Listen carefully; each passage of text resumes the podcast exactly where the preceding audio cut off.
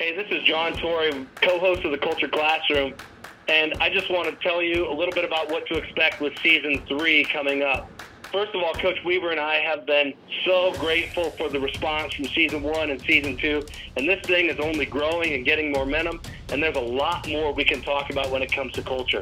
Joining us in the classroom throughout this season, season three, are going to be people like Coach Adam Matheson, who's doing amazing things with the left coast offense in Washington. And then there's also going to be Coach Kurt Hines, who, if you aren't familiar with Coach Hines, go find him on Twitter. He posts things daily that talk about how you can bring your program to a championship level and build people up along the way. And don't miss Brian Kight, who will be joining us this season from the Focus 3 group, where we're going to talk about E plus R equals O. Your response to an event equals the outcome. Uh, all of this coming up on season three of the Culture Classroom. It's going to be bigger and better. Joining us in the classroom today will be Coach Adam Matheson from Vancouver, Washington, as he talks about the to the top mantra and his left coast offense and how he's brought to the top as not just a saying in their program, but it's how they live life every day on the gridiron and off the gridiron.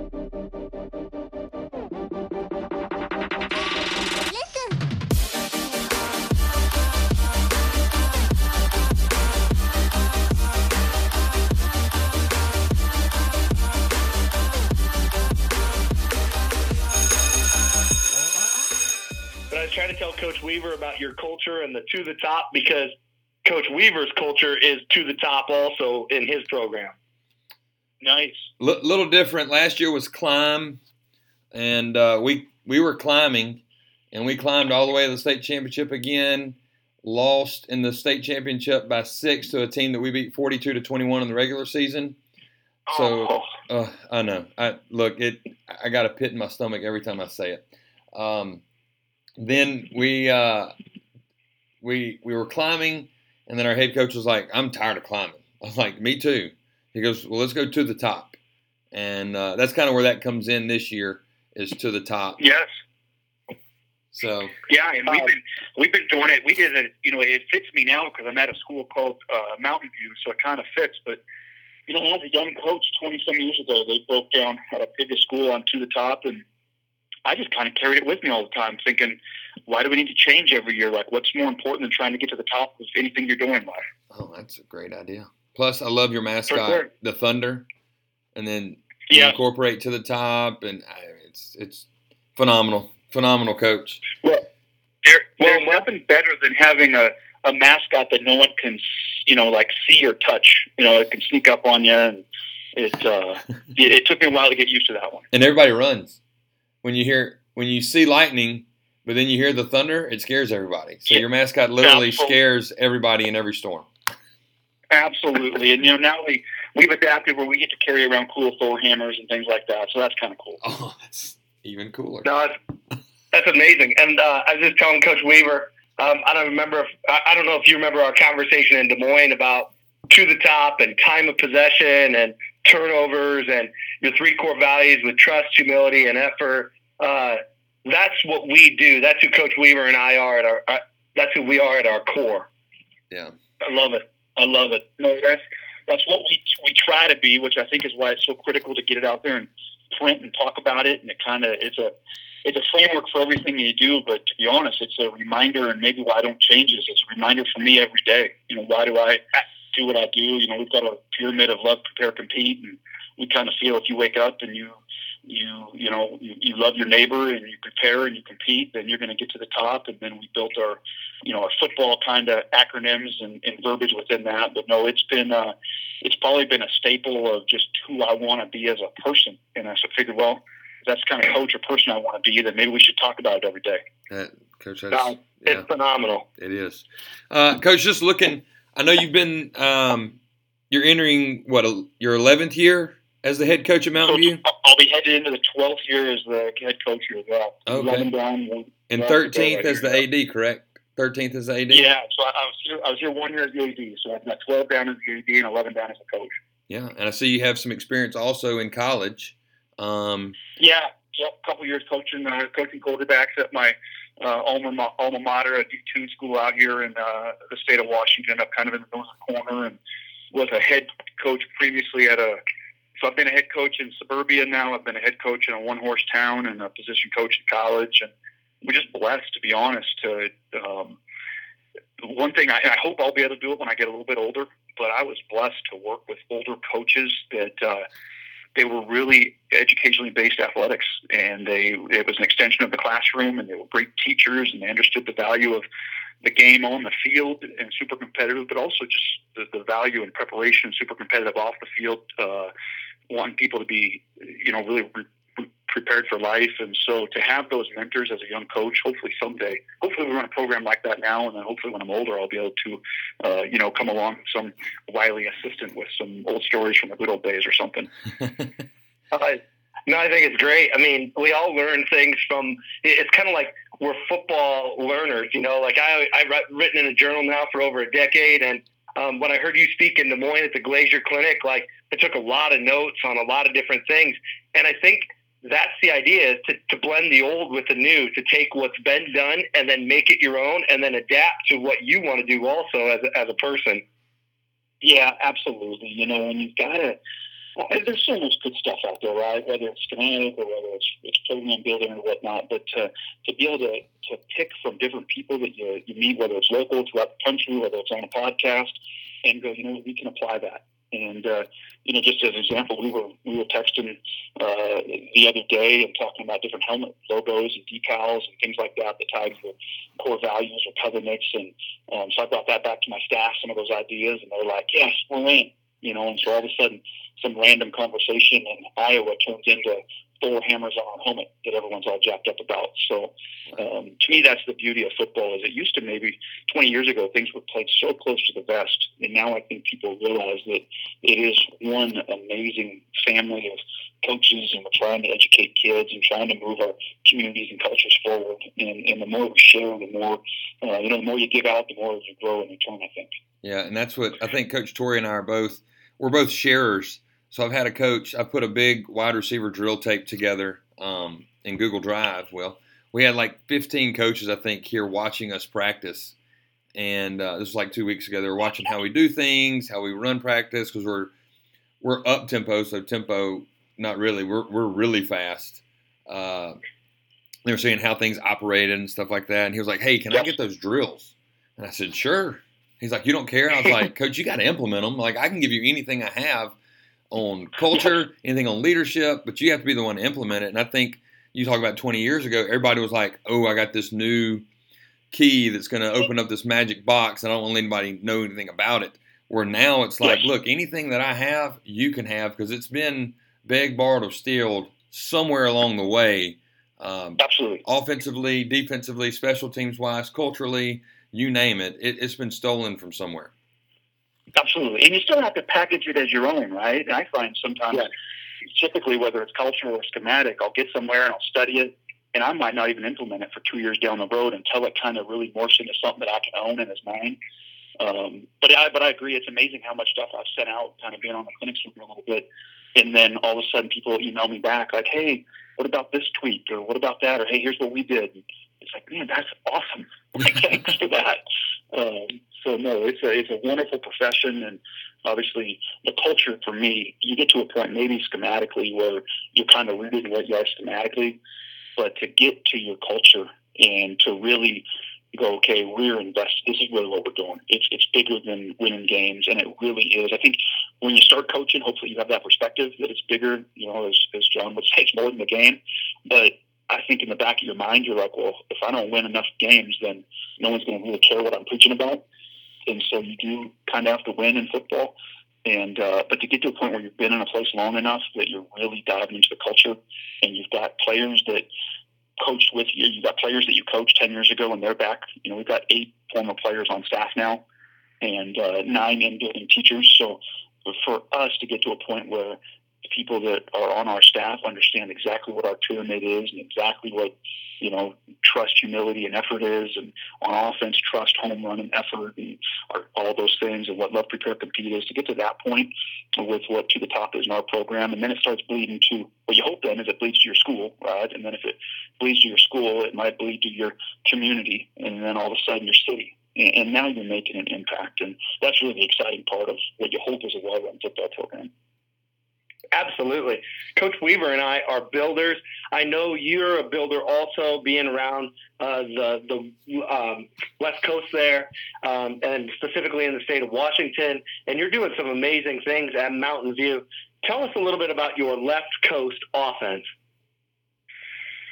Yeah, you know that's a that's been a twenty year project as well. It's kind of I mean to, to give the short version, we're a we're a gap running team that really wants to throw the ball down the field. You know, this last year was probably where it really started to come together, even to its fullest. You know, we threw for three thousand yards and ran for three thousand yards, and um, you know, but we we, we kind of feel like from the from the center one direction, we're kind of maybe wing T-ish because we got a tight end in the wing, and then from the quick guard out the other direction, we're an old school um, left West Coast offense, you know, Bill Walsh, slant, quick game and stuff. It's also now morphed into air raid with meshes and um, climbs routes and, and so forth like that. But and, and uh, just a, a myriad of, I guess, of mesh stuff and vertical, you know, posted combos and so forth. So, you know, our big thing is we want people to have to defend the whole width of the field, right? The, it, we want to stretch you horizontally and then try to hit vertical seams. And, you know, our quarterback is a, a valuable part of that in the run game. And traditionally, our quarterback is a you know, 1,500 to 2,000 yard passer and then a 1,000 yard rusher. And,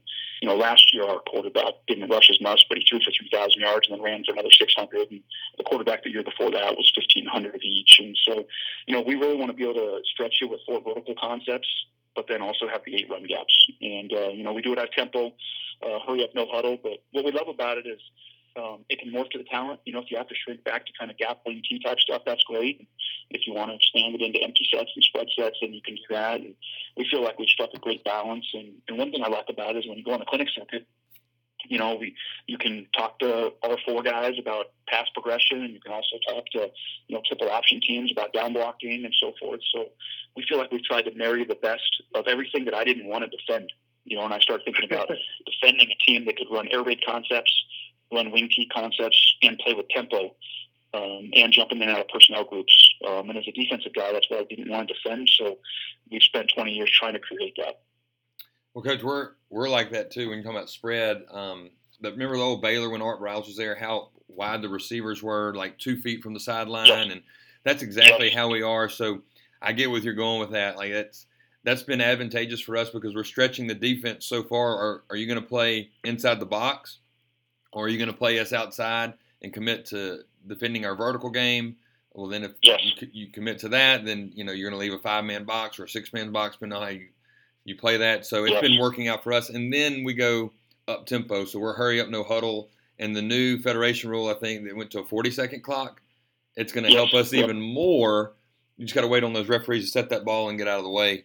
Uh, and a, you know, you know, we average 42 points to, a game. So. And to be able to force them into stopping, you know, on our strong side with, you know, our buck sweep stuff and power reads and things mm-hmm. like that, to force them into defending that strong side, all those extra, you know, a corner taking on a guard or something.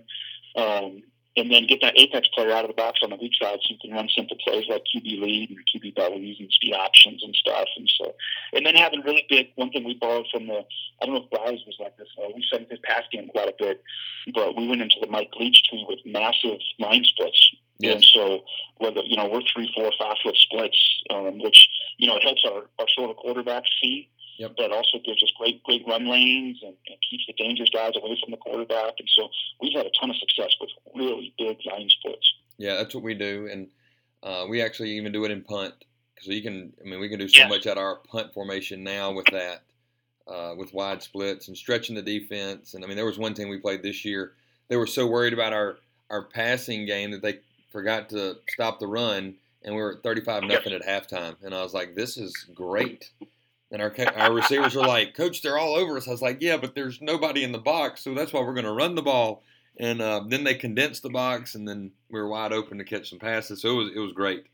Um, Coach, I got to ask you. I got to ask you. We're I'm helping out a bunch of coaches, and so is Coach Torrey, with identifying your culture. And I think it's important that you start out with core values, and that's the that's the the heart values, the benchmarks of every program, and it kind of if somebody were to come in and say, "Hey, tell me about MRA football," you can give them your core values, and that's your, you know, who you your kids know you are, uh, people that know your program, or even if they don't know your program, they know where you are. So, what about your core values, and then the phases that they go through. Uh, can you talk a little bit about that on how that's formed? Yeah, so you know, and, and, we so we use a couple different things. I'll get to it. You know, values for us ties a little bit to what Coach Torrey and I talked about with our trust and humility and effort. When we talk about our program at the biggest level, we just started using the word covenants. You know, and a covenant's a big deal, right? That's mm. a binding a relationship rather than just something you're aspiring to being. And so our our program covenants are, are non-negotiable covenants um, we've got a pyramid, and it's love, prepare, compete. And the bottom of the pyramid is love, and, the middle is prepare, and, and the top is to compete. And you know, the big thing was that's when I went back to coaching in high school. It was what makes me me, and why do I do what I do? And it was, you know, I love the game of football, but I love investing in the kids. You know, at the college level, to be honest, it, it is much more of a business. And high school football, it's still an extension of the classroom. It's loving the kids, and you know, you go back through um, you know, the, the old phrase, uh, you know, it's my job to love the kids, it's kids' job to love each other, right? And, you know, and we believe that from season of life a little bit. And um, you go, so if we wake up every day and we convince our kids to be bigger than themselves, right, that they can love their teammates, then we're on to something. And, and if we can teach them how to prepare, which for us is hard work, attention to detail, studying the scouting report, things like that, study it, getting done with the, the the chemistry material that for the test on Wednesday rather than on Friday morning before the test. But if you get done on Wednesday and then study your notes on Thursday before the test on Friday, then you're ahead. And then competition takes care of itself. And I think so many people, they'll say I'm a competitive person. They flip the pyramid and the scoreboard dictates the result. They focus on that competition piece. Did I win or lose on the scoreboard? And for us, if we can love one another and we can prepare, then the competition takes care of itself. And, and what you hope with your core covenants or your core values is that an opponent can come to your practice or they can come to your game and they're going to see those values without even knowing what they are. Like we'll invite people to our practice and go, hey, what do you think we stand for? And they go, man, you guys, you guys, look, you look like you like hanging out together. You look like you're having fun. You know, to me, those are descriptors of loving one another. Right? We're working hard. People are held accountable. Right? Like if we're going to run a drill and we're going to finish through the end zone, then we're going to finish in the end zone and, and we're going to hold each other accountable, and that's going to look a certain way. Um, and we're going to be super organized and super prepared. And if you watch us play, then you've got to beat us. We're not going to make mistakes, and, and we're going to, um, if we're supposed to line up uh, in a six eye technique with our inside eye on, on the tight end, then we're not going to line up you know, head up or, or head up or slightly outside or, or eight inches inside. We're going to line up six inches inside. We're going to line up eye to eye our backer's toes are supposed to be at five yards. He's not going to be at five and a half or four and a half. He's going to have his toes at five yards. And, and to me, you can, and then you compete like crazy and you celebrate your opponent. You thank the officials. And to me, when you come watch us practice, which we've had, we've had teams come watch us practice, and it's evident that you can pick out love, prepare, and compete by watching the way our kids interact with each other, the way the coaches interact with the kids and each other, and then you'll see the preparation piece, and then you'll see that we enjoy competition for what it just teaches us about ourselves, right? Whether we've had, we've all had those games, or maybe I'm the only one, but we've won games, you know, 60 to zero, and we didn't compete very well. And then we've lost games. We had a game, playoff game a couple of years ago where we lost 21 to zero, and it might have been the best game we've ever played. The team had set the state record in scoring, and um, they had punted five times all year, and we made them punt six times. And uh, super proud of the kids. And you go, we can walk off the field going, we competed our tails off we loved one another. We prepared, and, and the chips didn't fall our way, but that's okay. And so to me, having that permeate through your whole program, um, now you're building lifelong lessons. And and now football is a tool, right? It's not just you're not just out there playing games, but it's a tool. And so for us, that's our covenants. Um, and, and if we do those things on a daily basis, then we think we're going to get to the top in life. Fantastic, coach. I, I love I love how you call them covenants, coach. Um, we call them principles in our program, core values. You know, I refer to those in my book. But covenants, you're right. I mean, biblical, that has like a biblical sense to it where it's binding. There's no getting out of it. So I love that, just that framework right there to go into it with. Um, tell me about your position groups offensive, defensive, special teams. You have specific things that you're looking for in standout plays or players in those three phases of the game. Talk about that. Yeah, absolutely. So we've got you know that part kind of. So we've been we've been you know had our pyramid, our love, prepare, compete, and our to the top, and and then it's kind of like, okay, we've got to we've got to kind of develop some families within some families. So we started analyzing um, to the top a little bit, and I got a couple right hand coaches. You know, I think every head coach is only as good as um, his staff, and I've got some unbelievable right hand and left hand coaches, and we started looking at to the top and going, okay, what matters to us, you know, football wise, and we took the two the TO and the TO and two um, stands for turnovers you know, the, the number one thing we focus on as a staff is turnovers. Whether we have 500 yards of offense or give up 500 yards of offense, the number one stat we feel like is turnovers. And then when you look at top, um, we turn that total offensive possessions, which really is another way of saying if you win the turnover battle, right? I mean, if you have eight possessions in a game, and you score 50% of the time, and you have six possessions in a game and you score 50% of the time, then obviously you just scored four touchdowns instead of, you know, three touchdowns. And so we started there with, hey, turnovers and total offensive possessions is really the framework of our football stuff. And then we took the the and said, what do we want a to the top Mountain View football player to look like? And these are some of those values. And we said, trust, humility, and effort. Right. And we want to be able to grade those literally. Like, you know, I trust you at, at an eight, you know, and I trust you at a 10 or I trust you at a one. And that's factual, right? Uh, um, and effort, same thing. Do you give 10 effort or do you give two effort. And that can be, that can come out in the classroom. That can come out in the weight room. That can come out in lots of, you know, different areas. That can come out in your overall attendance at school. But we talk about trust, humility, and effort. And then the H is the, the indicator that in our three, our special teams, our offense, and our defense, that changes. Um, you know, the H in offense stands for home run. Like we want offensive players that we trust, give great effort, and have home run potential. And if you grade out and, and we trust you at a 10 and you give eight effort and you, you're a home run player at a seven, then that grades out pretty high, right? 10, 8, and 7 adds up to 25 on a scale of 30. And if you're getting to 27, 28 points, you're probably an all league all state player. If you're 21 or more points, um, you know, then you're a varsity Friday night contributor. So the flip side of that is if you're if we trust you at a, at a nine and, and you give nine effort, you're already at 18 and you have no home run ability, then you're probably a really really good JV player. You know, so you hope that you have some home run players on offense. We want big plays, right? Data says if you win over the if you win the turnover battle and you win the big play battle, then you're going to be successful. And so on offense, that stands for home run. Uh, again, on team, it stands for humility. And then on defense, it still comes down to a game of contact. So on defense, we want players we can trust. We want players that give great effort, and then we want hitters, guys that understand their leverage points, that are okay striking. You know, that can uh, sink and, and get shoulder pad contact, and are okay, you know, laying themselves out there to make tackles. And then on on special teams, um, we went with heart, and for us, it was. I mean, there's a guy I played with. He's in college. He's now the head coach of the Hamilton Tiger Cats, and he was a senior All American for us. And I, I was a freshman, and I remember at midseason, um, him we were struggling on special teams a little bit, and he basically demanded out of our Hall of Fame coach uh, in college, like, I want to be on kickoff team. And here you've got a multi-year All-American, best defensive back in the country. Ended up being the college player of the year on defense that year for small college, and he wanted to be on kickoff team because he had that much heart, he cared that much. Um, and so for us, that's the part where we want to honor those kids that are passionate about the program, they're passionate about the team. Um, they do give great effort, and you trust them, and you want to get those kids involved on special teams. And so that kind of so now all of a sudden to the top, love, prepare, compete, turnovers, offensive possessions, trust, effort, humility, home run. That defined our program. And so now a player that played with us 10 years ago and a player that played with us 10 years from now they're going to have this common link of love, prepare, compete, and to the top. Um, and I'm all for themes. I mean, themes are fine every year, you know, brick by brick one year, finish the next year, and so forth. But I think those become um, those become just for that year.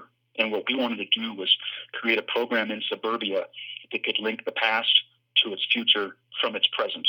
Um, and to me, now you're really making an impact on young people. Because that I I'm wowed. Yeah, I'm, yeah. I'm, I'm sitting here jotting down notes. Um, I'm I mean, it's is this is amazing. It's giving me a whole new level of what our to the top means. And you talk about those heart players. Well, we have a guy, and uh, we looked at our kickoff return team, and we see that as an extension of our offense. You know, I think every coach yep. in America does. You know, where you where you are on your first possession uh, is huge, and where you get the ball, and uh, we have three of our offensive starters that are receivers on the front line, on the front line of the kickoff return team.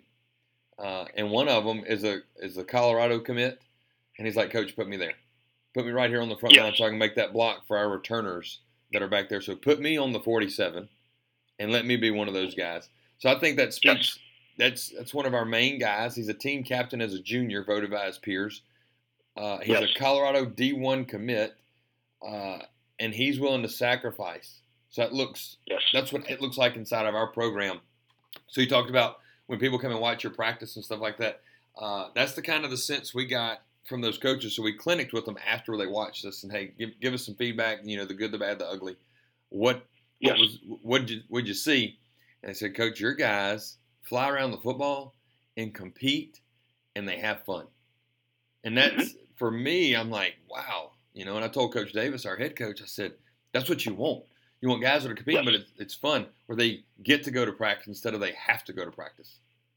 And uh, that's what we see in our program, Coach. What what you're doing at Mountain View, I was like, look, if you even have a spot on like a JV staff or something, uh, and I and I get tired and want to move to where it's cooler temperatures instead of I'm tired of being in the hot hot sun. Hey, we'll get you. We'll get you out on the river, even if it's 95. We'll get you out on the river. It's about 10 minutes from the school, and you'll be cooled down in a hurry. That'll work. You know this this 98 degree heat in the in the you know I'm a ball headed guy now, so it's hot, and uh, that devil's tap dancing on my head at 98 degrees. So uh, you know Washington is, you know I I kind of like that. Um, the farthest You know, west I've been is Salt Lake. Be So with you, to toot our horn, we have we've got very good.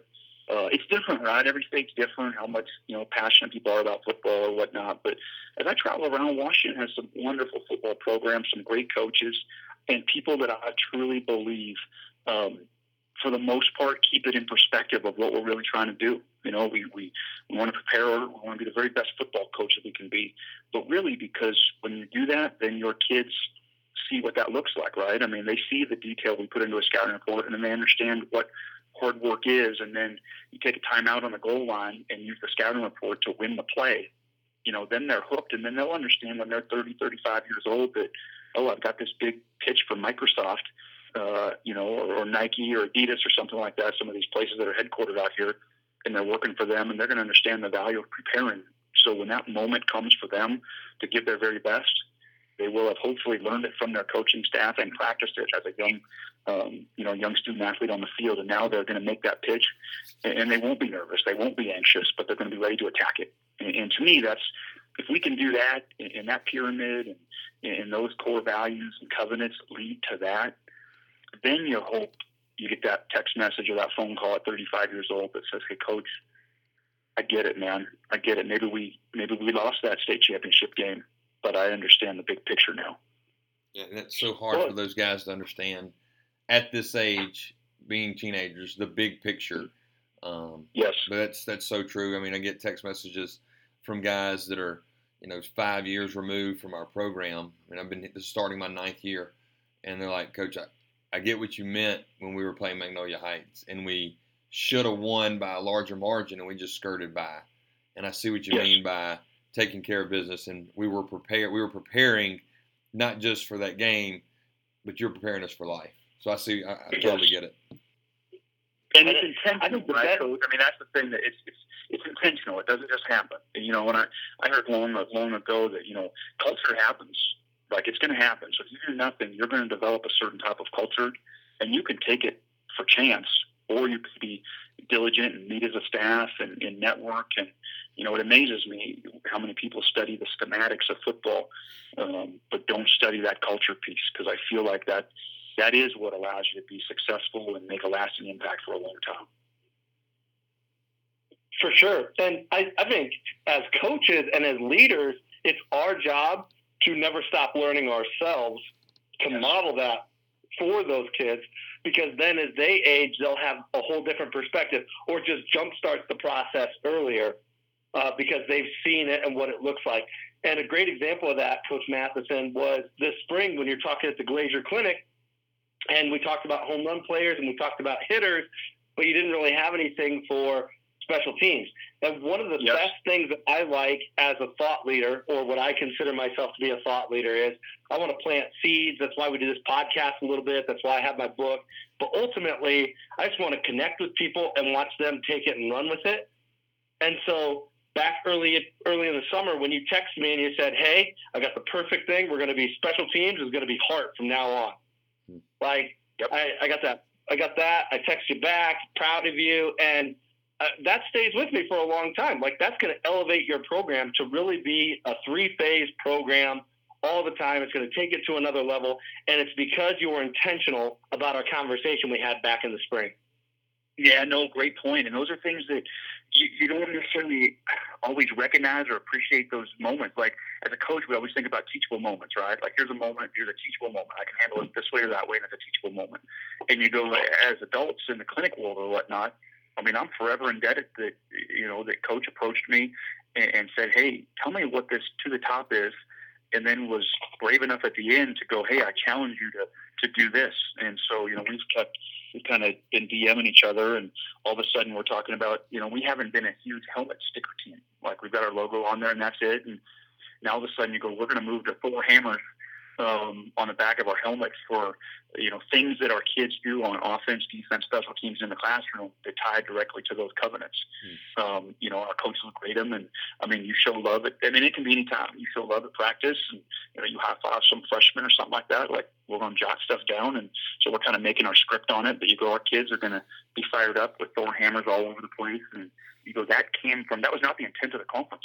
You know, I went to the conference to speak about offense, and, and I left, and the most valuable thing I got uh, in a roundabout way became a covenant or a value for special teams, and the fact that our kids are and coaches are fired up that we're going to have you know Thor hammers on our helmet all of a sudden. well, coach, going back, going back real quick, um, when you said the coaches that spend a lot of time with X's O's and and not a lot, a lot, a lot of time in the culture is you know if, if you just let it be stagnant and nothing happens, then nothing happens. And I think Yes. that's what happens with coaches that are so worried about schematics. Well, in all honesty, nothing's really changed schematically ever. I mean, it's whoever has the pen last in a meeting. Uh, if you do Yep. this, I can do this. If you do this, I can do this. I think what your kids see more is who you are as a program. So to those coaches that yes, really spend more time on the in the chalkboard and in you know X and O labs and all that stuff. Uh, with your culture, you know, if nothing happens, nothing happens. Uh, so it's in, you, you have to be intentional with where are you putting your time. Uh, and for us, we, we've started this summer speaking series with our guys. Uh, this is our second year. We started Leadership Academy um, and getting stuff going. But uh, I, I'm challenging coaches on our staff. Hey, branch out and not don't just talk to your position all the time. Like I'll hang out with the receivers, and then I'll go speak to some of the linemen. Hey, how's practice today for you? Go to some of the linebackers. Um, you know, ham it up with our quarterback some. Uh, you know, and I think it's intentional for your coaches to go and say, hey, I, I don't coach you every play, but I know that you're an important part of our program, and I'm going to seek you out and see how your day is going as well. Uh, so that's one. That's and you hit it on the head there, coach. Because to me, like that's the pyramid with love on the bottom. It's like that drives everything, right? So if we're doing stretching in practice, well, stretching is stretching, but what can you be doing there? Like as a coach, well, that's when I can love kids. You know, Yeah. so we're going around and you're you're high fiving, you're asking about school, you're asking about mom, you're trying to meet different kids and stuff. And so to me, when you've got core covenants, core values, things like that that drive that aren't even necessarily football related, right? Like love, prepare, compete is football related, but it's really life related. Then that sets up how you do practice. That's how you do the weight room. That's how you talk to parents. Um, that's how you do everything. And and and to me, that's so intentional because now you're processing in practice, not just like, hey, we're doing punt team right now and we're doing stretching. Well, then what? What's the rest of the staff doing? Like, you know, a couple guys are teaching the punt, and a couple guys are leading the stretching. What are the other ten guys doing? And are you really intentional about those things? Um, and it's hard. You've got like, cause you'll get as adults, you'll start talking, hey, this happened at school today or whatnot. But to go, we are here to invest in our kids, and what does it look like? What's it look like to love our kids? Well, to be present, to be engaged, to encourage, to hold accountable. Right? That's what it looks like to to really love those kids. yeah, it's amazing. Yeah, coach, this is um I'll tell you, I've my my notebook's full over here. Even though we're recording, my notebook is full of stuff and and what you just said like what are you doing uh, during stretch line. So I'll I'll tell you this, I go and watch the Saints play a lot. And when they play, I like watching pregame and how coaches interact and all that stuff. And I noticed something that um, a lot of the coaches do, and this is the NFL. While they're stretching, they're walking by every player and telling them best of luck. You know, like kick Yes. butt tonight, something. But it's a little saying to that player, not rah rah, but just going up to them while they're stretching, look them in the eye, and tell them best of luck. Yes. You're prepared. Uh, you've done enough this week. Something like that. And they do that in the NFL, and I took that back. So this is you know, like the fourth year I've done this of going up to Yeah. every player while they're stretching during pregame. So now I got to find a way for myself to do it at practice. Um, you know, we, we do a little fast practice, fast stretch, you know, dynamic flexibility. We don't really Yep. that. So I- now I just kind of meander through like a snake and be like, hey, good luck, blah blah blah. Hey, let's do this today. Make sure you got this. Hey, and like yesterday we went to a Geyser Falls, which is awesome. It's a water park, and um, Yes. just had some guys and and talked about you know what was the best slide that you went on. You know how much fun did you have on Lazy River or yada yada yada stuff like that. So I think it's important that coaches that are listening that yes it's football and and that's what we're here to do and that's you know um, they they they hire us to coach football, but how are you investing in kids? What are the conversations that you're having? Um, are you asking them about, hey, how's the Eagle Scout thing going? How close are you to that? Um, what are some things that you've done over the summer? Just really investing in kids, I think is where it's going. Uh, because 20 Yep. years ago, I didn't even know my head football coach had a first name. you know, I was like, I just call him Coach Morgan. Well, now my kids, you know, they have nicknames for each other. They call me like they don't even call me Coach Weaver. They call me Pilot, and I, I could care Yes. less. I'm not hung up on that. So I think for coaches, they need to, you know, I guess, you know, untuck your shirt a little bit and enjoy the fact that you're getting paid to go and have fun with kids and play football and coach Mhm. football. I mean, I, I mean, I walked out the other day and I was like, this is my job. This Yeah. is my job. Yep. I get to go and throw the football around the kids. I get to throw a football to kids during drills. Are you kidding me? So Yes. it- it's just your perspective on how you look at it. I think has to change for coaches. Like, man, this is hot. It's all this, and you know, I, I complain about it. it's hot all the time. Well, I, I- live in the South. Guess what? Get used to it.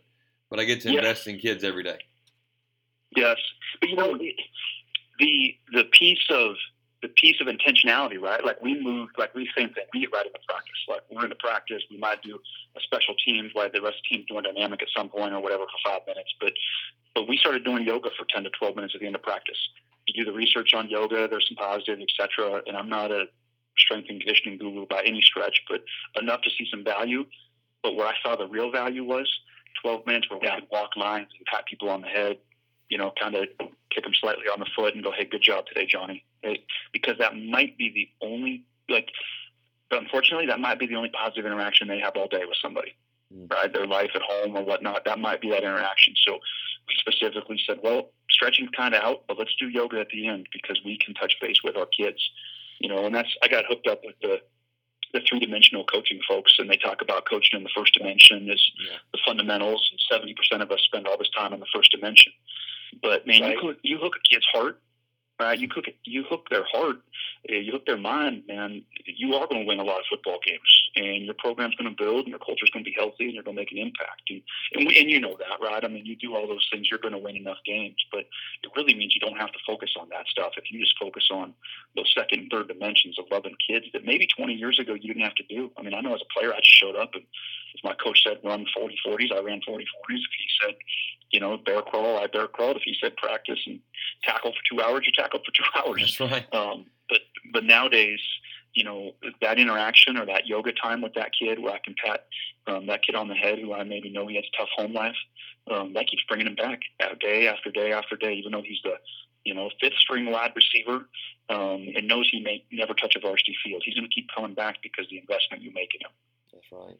Yeah, I, I see that with when I was the head junior high coach. Our our investment with our guys. I told our I told our coach like, look, schemes are schemes, and we're going to run with the high school runs.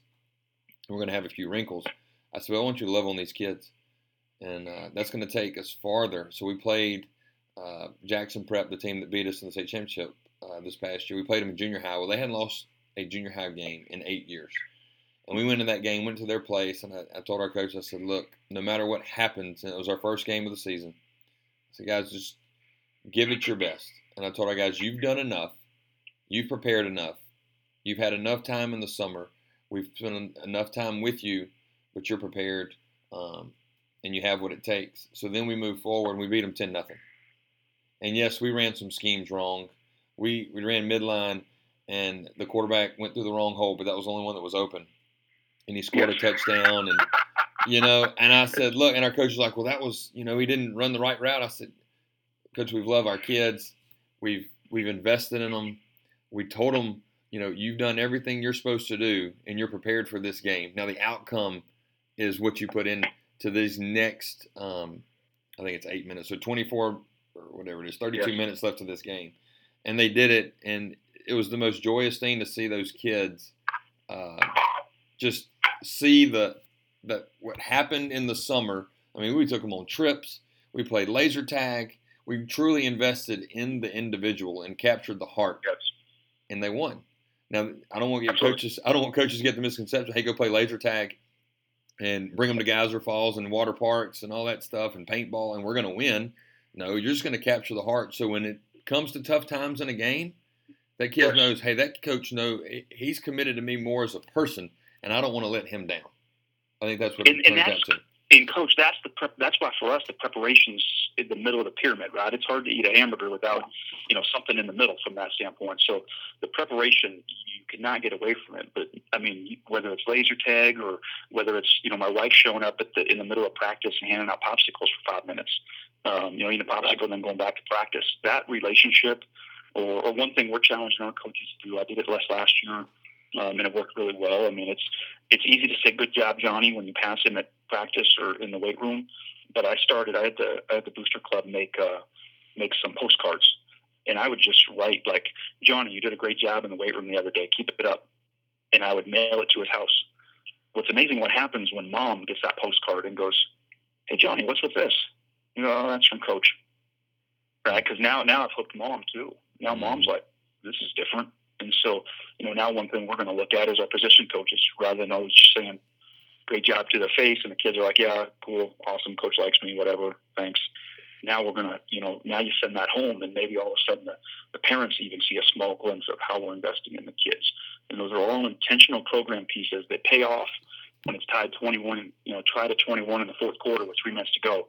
That's where that laser tag might help you. It really might. That's where that popsicle might have helped you making sure that you still prepared the very best that you could. That's that's where you take a JV player according to your evaluation cycle, and you elevate him to a varsity contributor because the guys Geyser Falls trip, or you know, yes. handed a popsicle, or even just a pat on the helmet saying, "Dude, you had a great practice today." Like those little things are building trust along the way. So Absolutely. as players stay with your program, maybe they start out as a two as far as you can trust them or not. And then by the time they're a junior or senior, that's elevated into a seven, eight, nine, maybe even a 10, where they're fully invested. And it's because of those little interactions over many years. And then, um, yeah, just that relationship that it all comes back to the relationship. But as those experiences happen, the trust should build also. Yeah, hundred percent, coach. And if if you trust them at ten and they give ten efforts, they're at 20. They've only got to be a four or five hitter to all of a sudden, you know, a four or five home run guy or whatever, to all of a sudden be I mean, a 24 or 25. How do you not put a 24 or 25 on the field? That's true. And, right? and you I mean, can't control them I could have a home run. I could have a home run guy who's at 10, and if I trust him at two and he gives two effort, he's only at 14. I'm going to play a 25 over a 14. Wow. And the hardest part about high school football is we get who we get. We can only yes. improve physical attributes of an athlete so much uh, with mm-hmm. our strength and conditioning and with different drills and programs that we do. But we can build trust all the time. Absolutely. Coach, I had a kid a few years ago who ended up being the player of the year in the conference. He transferred to us from a another school, t- tougher life, didn't have, you know, family had been, they did a nice job in the newspaper writing an article about the young man. His dad had been in prison and he lived with different family members. And he came to us um, with a GPA that was, was not high. And um, I said, look, here's, he really wanted to play quarterback. And the first year I had him, I had him play a different position. And it, just factually speaking, like to play quarterback for us, we've got to have high trust and all these types of things. And so his senior year, he really wanted to play quarterback. And I said, look, here's the deal if you get a three point GPA and don't miss any weight training sessions, which we don't like, we don't put all those restrictions on people traditionally, but I, I said, look, if you get a 3.0 GPA and you make every weight room session and you don't miss class, etc., then I'll let you try. I'll let you be in the mix for quarterback. Like you're not even the quarterback. I'll let you be in the mix for it. All of a sudden, wow. the kid gets a. And what I said was, look, if you don't miss a weight training session, your teammates are going to trust you. If you get a three point GPA, then I'm going to trust you. right? And I know you're going to have to show great effort just to do those things. Well, he ends up getting a 3.3 GPA, ends up being the starting quarterback, ends up being the player of the year, throws for 1,500 yards, runs for 1,500 yards, and then has the opportunity to go to junior college to play football and, and write his transcript and those kinds of things. And you go, because if you do those two things, your teammates will trust you, your coach will trust you. And then you have this natural athletic ability anyway. And all of a sudden, it was like, yeah, it's in them. Like he was a 3.3 student. He hung out, he hung out in my office every day and ate lunch, studied in my office. Um, and it was amazing to see the transformation. I mean, teachers within two, three, four, five weeks are emailing going, what is going on with this kid? and it was That's like, awesome. well, here's the standard, son. This is what we're going. All of a sudden, he said, okay, I know the standard of this program. This is what we're going to do. And sure enough, his teammates trusted him. His coaches trusted him. Um, he put the effort in and next thing you know, he's the player of the year. Wow. I, I just read a John Maxwell book about that, by the way, and one of the lines in it was, "If you get the right people in the right spots, you barely have to manage. They just yes. take everything falls into line, takes care of itself."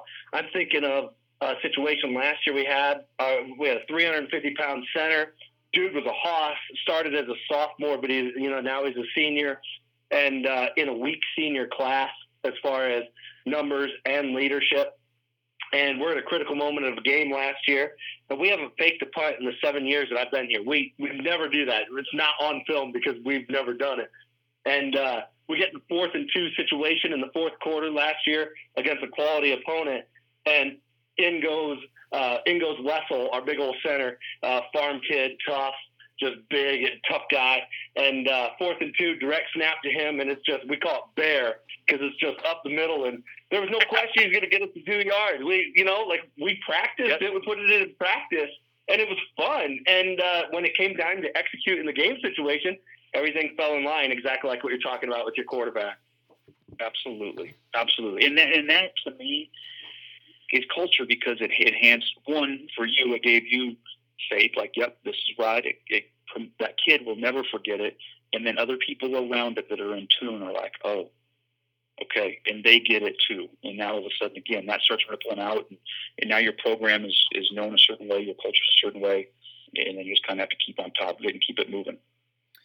Well, coach, as as we uh, as we close out today, um, there's a thing that that John Torrey and I do, and we ask every this question every interview is uh, about our caring trademark. I don't know if you're familiar with with the caring trademark, but it's what sets you apart. What makes you different from any coach uh, in America or in Washington? Uh, for Coach Torrey, it's his purple shoes and um, what he wears on game day. He wears purple shoes on game day for wrestling.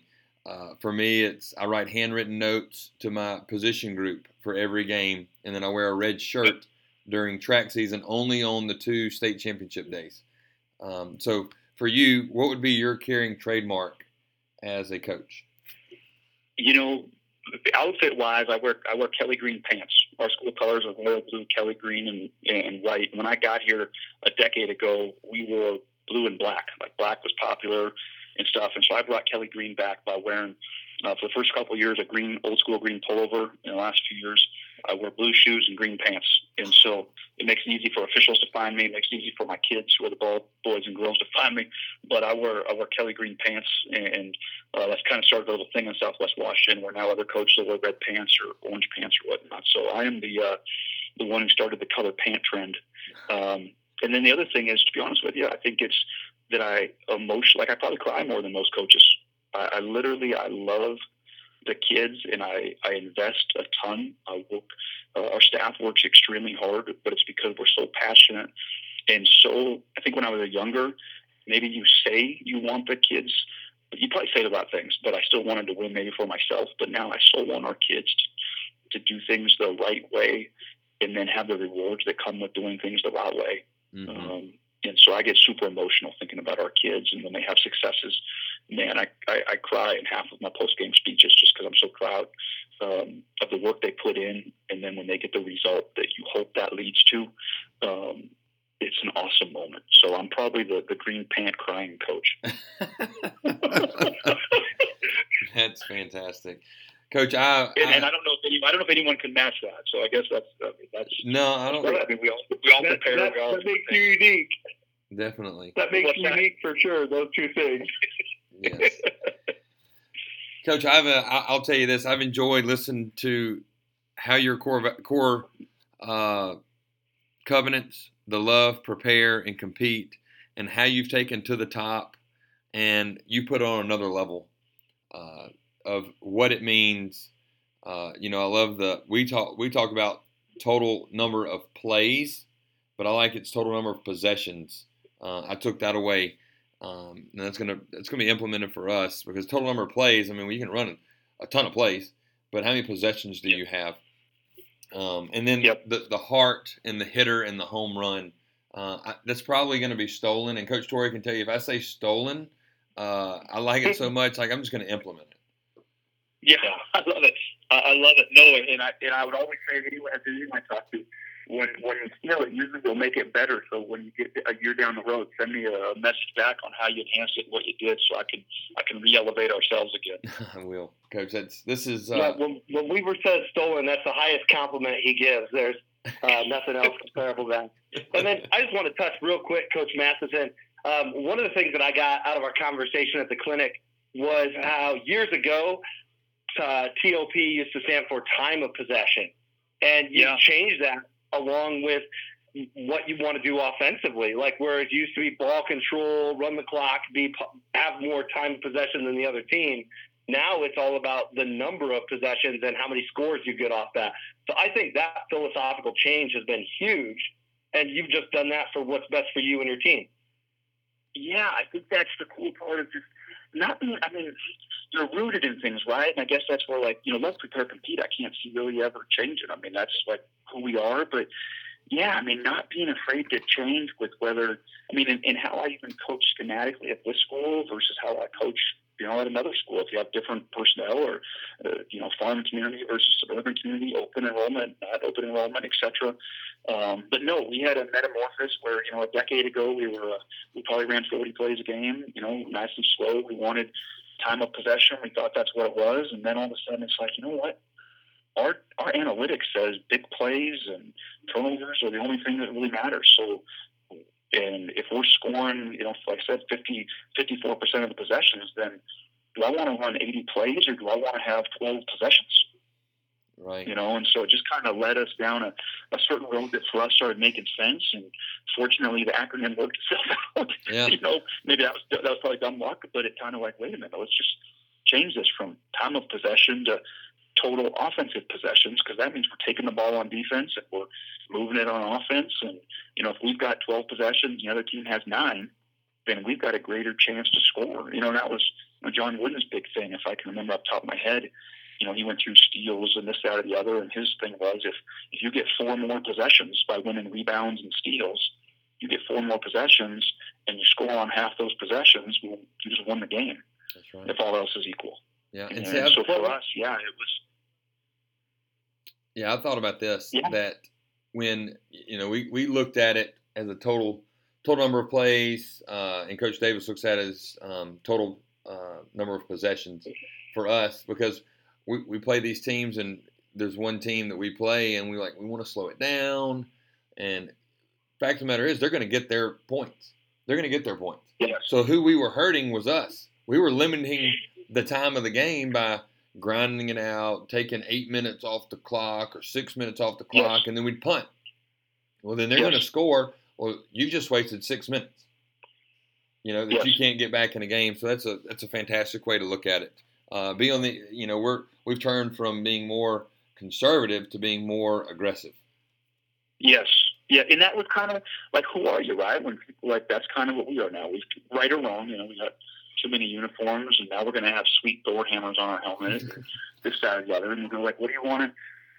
What do you want that athlete to look like at Mountain View? What's you know, it's branding, right? Like you either tell your story, or someone's going to tell the story for you. Mm. And so, Absolutely. your covenants, how you carry yourself, how you do your pregame, how you that you're telling your story, you're branding your program, um, and eventually, if you don't do it, someone else will. If you don't set your covenants and values, the program will just stumble into some that you might not agree with. And so, it, it goes back to what we talked uh, uh, the relationships with the kids, and then being very intentional about your culture. You know, I think we're all very intentional with our scheme, right? Here's how you run a slant route. Here's how you run a post route. Here's how we block gap power. But how intentional are we um, with our covenants, with our values, how we treat our kids, how we talk to parents, um, you know, those types of things. And to, as I've gotten older, I think I always believed in them, but I didn't necessarily do them. And as I've gotten probably more mature, you start going, okay, no, this is we get, we really need to do this. This is really how you invest in kids and how you build that relationship to a deeper level. Well, I appreciate what you've been building at Mountain View, uh, really on, on your whole coaching journey. Uh, Coach Matheson joining us in the classroom today, Coach Matheson, Mountain View High School in Vancouver, Washington.